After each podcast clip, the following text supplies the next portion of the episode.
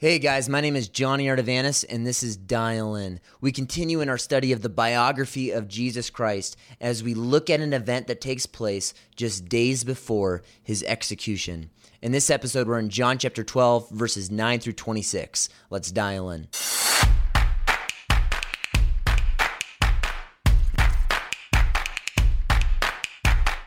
John chapter 12, verses 9 through 26. When the large crowd of the Jews learned that Jesus was there, they came, not only on account of him, but also to see Lazarus, whom he had raised from the dead. So the chief priests made plans to put Lazarus to death as well, because on account of him, many of the Jews were going away and believing in Jesus. The next day, the large crowd that had come to the feast heard that Jesus was coming to Jerusalem. So they took branches of palm trees and went out to meet him, crying out, Hosanna! Blessed is he who comes in the name of the Lord, even the King of Israel. And Jesus found a young donkey and sat on it, just as it is written Fear not, daughter of Zion. Behold, your king is coming, sitting on a donkey's colt. His disciples did not understand these things at first, but when Jesus was glorified, then they remembered that these things had been written about him and had been done to him. The crowd that had been with him when he called Lazarus out of the tomb and raised him from the dead continued to bear witness.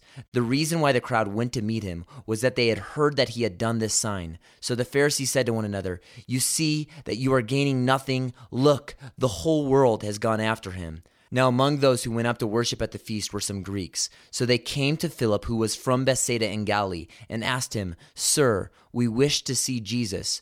Philip went and told Andrew. Andrew and Philip went and told Jesus. And Jesus answered them, The hour has come for the Son of Man to be glorified. Truly, truly, I say to you, unless a grain of wheat falls into the earth and dies, it remains alone. But if it dies, it bears much fruit. Whoever loves his life loses it, and whoever hates his life in this world will keep it for eternal life. If anyone serves me, he must follow me, and where I am, there will be my servant also. If anyone serves me, the Father will honor him. Jesus has done powerful works and proclaimed powerful words throughout John's gospel, and the excitement around him is building, and then it ultimately explodes with the raising of Lazarus from the dead. This is the exclamation point on the three year ministry of Jesus. The timing was perfect, the location is perfect. Hundreds of thousands of people are flocking to Jerusalem for the Passover, and the topic of conversation as they walk and gather is Jesus, the one who casts out demons, who casts out disease, who feeds thousands, who walks on water, and who now has raised a dead man from the grave just two miles outside of the city. Jesus has sparked the enthusiasm of the entire nation. This passage includes what on the surface might look like the most memorable moment in the life and ministry of Jesus Christ. In verse 13, the crowds are shouting out, Hosanna, which means save us now. It is a plea for deliverance, and they're waving palm branches in the air as Jesus rides by on a donkey. These branches were a symbol of celebration, a symbol of liberty. They were used as an expression of joy. But there was no joy amongst the Pharisees observing. They are fuming in verse 19 and they're saying, What are we to do? The whole world has gone after this man. What a transition, because that's exactly who Jesus came for, not just for the Jews, but for the entire world. John, the gospel writer, weaves this story together to make plain that the kingship of Jesus is more than a local kingdom, but a global one. So the Gentiles in verse 20 want to talk to Jesus, and Jesus responds and says, The hour has come for the Son of Man to be glorified. Truly, truly, I say to you, unless a grain of wheat falls into the earth and dies, it remains by itself alone. But if it dies, it bears much fruit. So here's what's happening Jesus enters the city on a donkey. Hundreds of thousands of people are celebrating him, and the Gentiles want to meet Jesus. And Jesus says, The hour has come for the Son of Man to be glorified. He's referring here to his death, and he says, Unless a grain of wheat falls into the earth and dies, it remains by itself alone. But if it dies, it bears much fruit. He is saying that his own death must occur in order to bring about the salvation of the world. Apart from his death, Jesus is saying, no one will be saved. But not only is the principle of death applied to Jesus here, it is applied for all of those who will follow him. Jesus continues in verse 25 Whoever loves his life loses it, and whoever hates his life in this world will keep it for eternal life. The cross is not only the symbol of what Jesus would bear for us, but the symbol for that which we must bear as well. Jesus is saying, if you want to follow me, you must be ready to follow me where I am going. But where is Jesus going? He is going to the cross. He is going to die.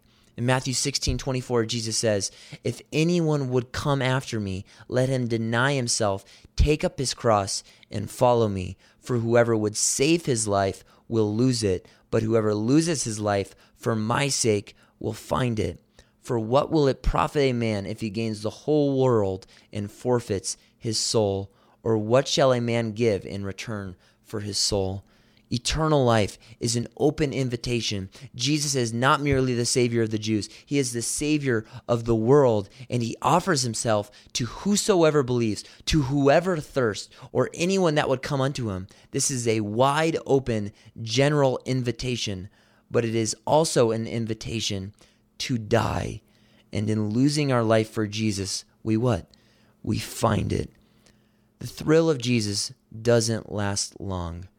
Four days later, this enthusiastic crowd is no longer shouting, Hosanna, but they are shouting, Crucify him, crucify him. And when Pilate comes out and says, Do you want Jesus to be released? They beg for him to release a criminal named Barabbas instead. And when Pilate says, Then what do you want me to do with Jesus? They say, Slaughter him, slaughter him on Friday of this exact same week, Jesus will literally be crucified and die while thousands of other Passover lambs are being slaughtered in the temple.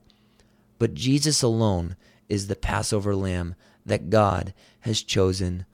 All of the millions that have been slaughtered in previous years could never take away sin, but could only point to the one lamb that could Jesus himself.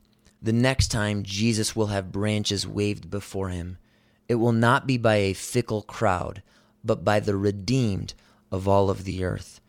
John says in Revelation 7, verse 9, After this I looked, and behold, a great multitude that no one could number from every nation, from all of the tribes and peoples and languages, standing before the throne and before the Lamb, clothed in white robes with palm branches in their hands and crying out with a loud voice Salvation belongs to our God who sits on the throne and to the Lamb. Jesus is the Lamb, the Lamb that was slaughtered so that you and I might have peace with God. Stay dialed in.